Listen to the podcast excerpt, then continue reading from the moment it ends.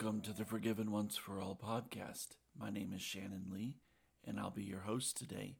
This is episode 16, and we're going to continue with the book of Ephesians. Um, this was written by Paul, and last episode we looked at the first three or four verses in Ephesians, and we looked at how we were blessed with every spiritual blessing in the heavenly places. These are things we can't miss. When we just read over scripture, we, we can't miss these awesome details that that's written for us. And then the next one that we looked at was verse 4. It says, He chose us in Him before the foundation of the world. And this is a mystery to us. How could God choose us before we were born? And that that leads to other questions of who we are in Christ. But God, being God, chose us. Now, let's go ahead and continue reading verse 5. It says, He predestined us to adoption as sons and daughters through Christ Jesus to Himself according to the good pleasure of His will, to the praise of his, the glory of His grace with which He favored us in the beloved.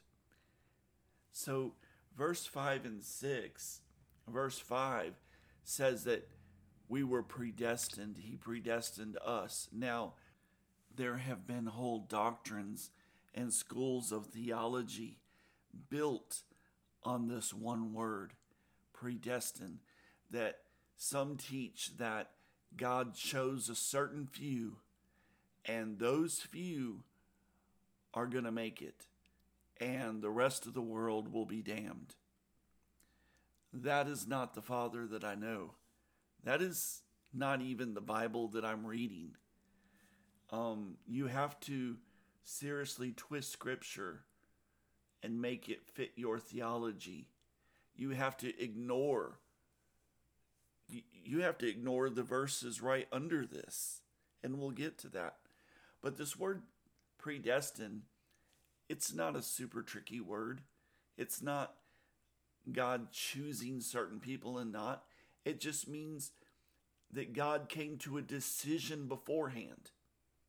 He decided. God determined ahead of time. He made a choice that his children would be redeemed. Now, we like to define the us. Nobody can define the us but God. And there's only one clear way that we can paint the picture of a complete loving father that has children that have gone astray. The only way they can we can paint the picture of us in the context of a loving father is that everyone is included in that us. It can't be me and not you. It can't be you and not me. That's not that's not a loving God. That's not the God of the New Testament. That's not the God of the Old Testament. That's a false God that was based upon pagan theology, where if you do right, then you get the blessing of God. That is not Christianity at all. Christianity is there is nothing that you can do to earn or acquire or to better your relationship with God. Your relationship with the Father is based completely on one thing, and that's His love. And the, the love of His Son, when He sent His Son to redeem us and to bring us back into the love and the knowledge of the Father. So He predestined. He predestined all his children. He made a choice. He decided. This is the conclusion that Origen, Gregory of Nyssa, Athanasius, many of the early church leaders.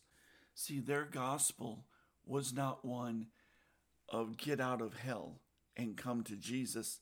Theirs was stop living a life of hell and denial and pain and come to the Father of love and let Him restore your life. That's what the gospel's about. It's about here and today. Glory in eternity is understood because of the blood of Jesus. He has purchased and redeemed his creation. So we see here in verse 5 that the Father chose us. He made a decision beforehand to adopt us as sons and daughters through Christ Jesus. And He chose us to Himself.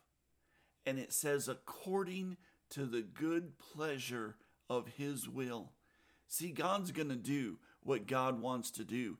We can make as many doctrines, we can make as many guesses at His will as we want.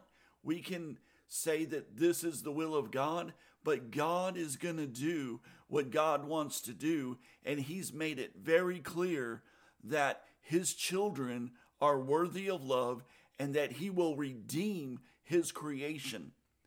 That which was lost and decayed and damaged by sin, God will redeem and restore for no other reason than this for His the good pleasure of His will. Your doctrine can't change that.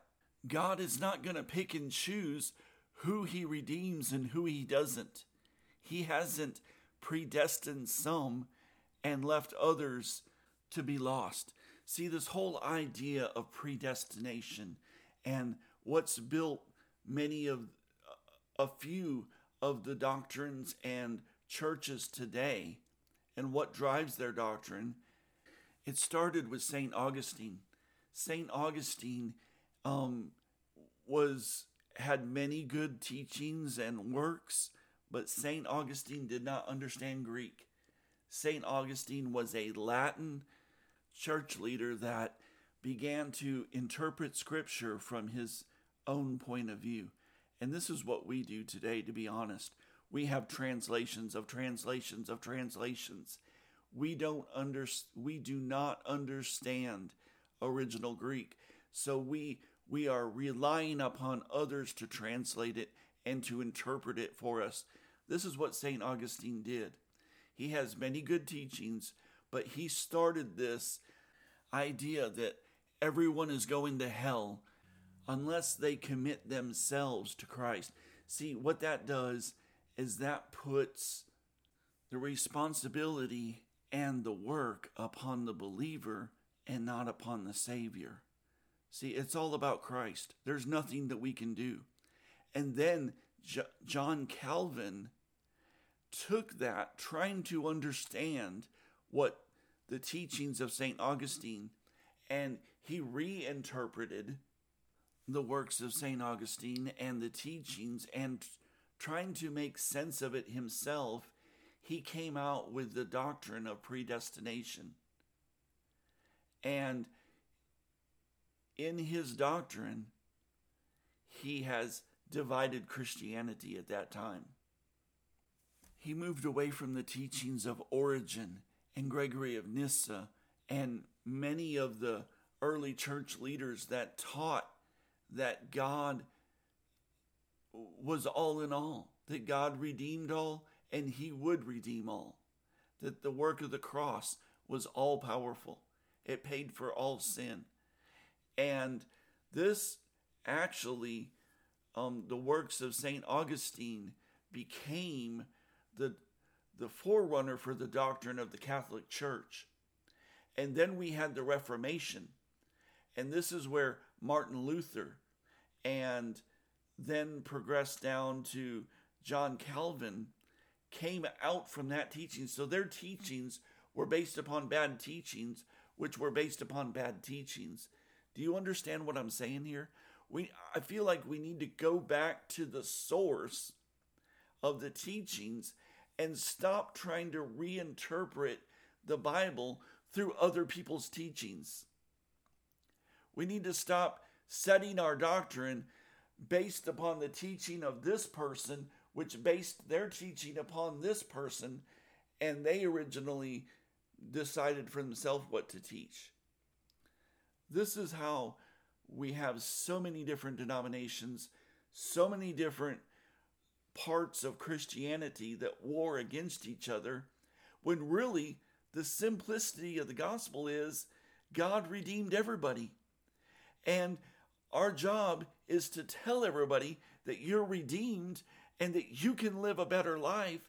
You can live a blessed life. You can have the Holy Spirit.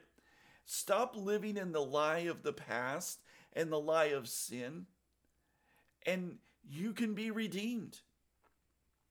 You are redeemed. You have been made holy.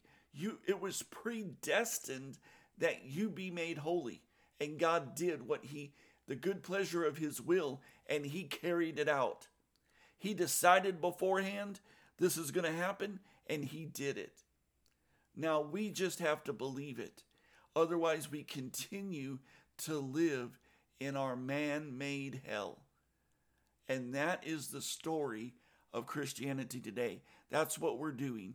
We are living in man made hell and continuing to live like we are under bondage when Christ set us free over 2,000 years ago. I hope this helped you today, and I want you to remember that God is madly in love with you. Until next time.